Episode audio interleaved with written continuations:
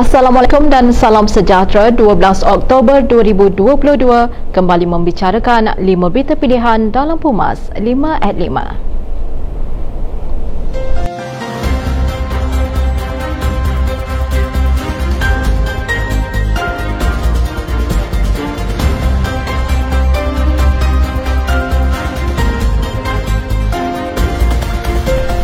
Ketua Pergerakan Pemuda UMNO Kuala Selangor, Dato' Azli Yahya berharap rakyat khususnya di Selangor memberikan peluang kembali kepada UMNO dan Barisan Nasional mentadbir kali ini. Katanya, UMNO dan Barisan Nasional Selangor semestinya akan mengusulkan agenda terbaik buat rakyat di negeri ini.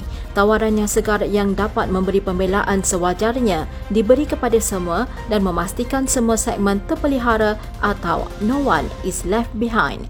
Beliau yang juga setiausaha pemuda UMNO Negeri Selangor berkata, sudah tiga penggal Pakatan Harapan mentadbir Selangor namun mereka ternyata gagal dalam memanfaat serta meneruskan pembangunan yang telah dilakukan oleh Barisan Nasional.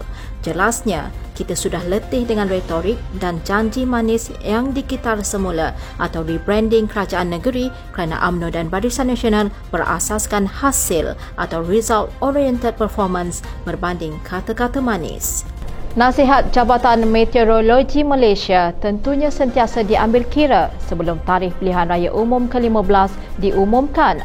Namun ia perlu dilaksana bagi memastikan negara kembali stabil.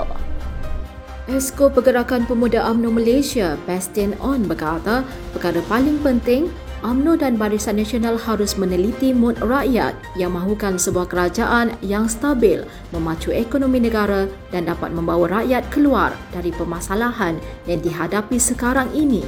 Jelasnya, Perdana Menteri Datuk Seri Ismail Sabri Yaakob tentunya tidak akan mengabaikan nasihat Met Malaysia berhubung amaran kaji cuaca dan bencana banjir di seluruh negara.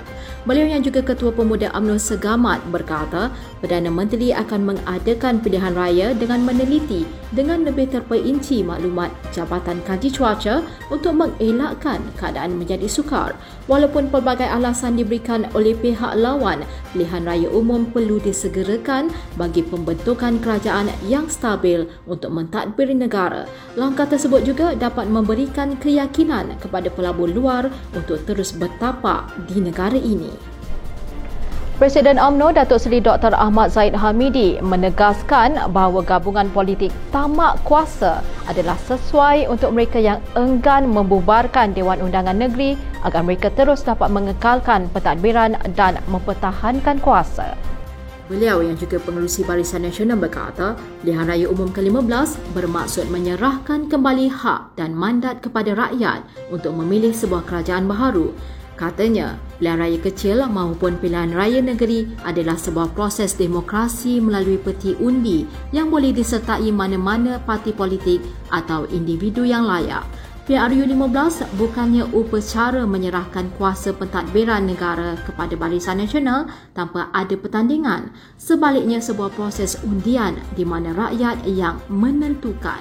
Justeru di manakah yang dikatakan Barisan Nasional tamak kuasa sedangkan yang berlaku pada PRU 15 adalah rakyat diberi mandat dan kuasa sepenuhnya untuk menentukan masa depan negara.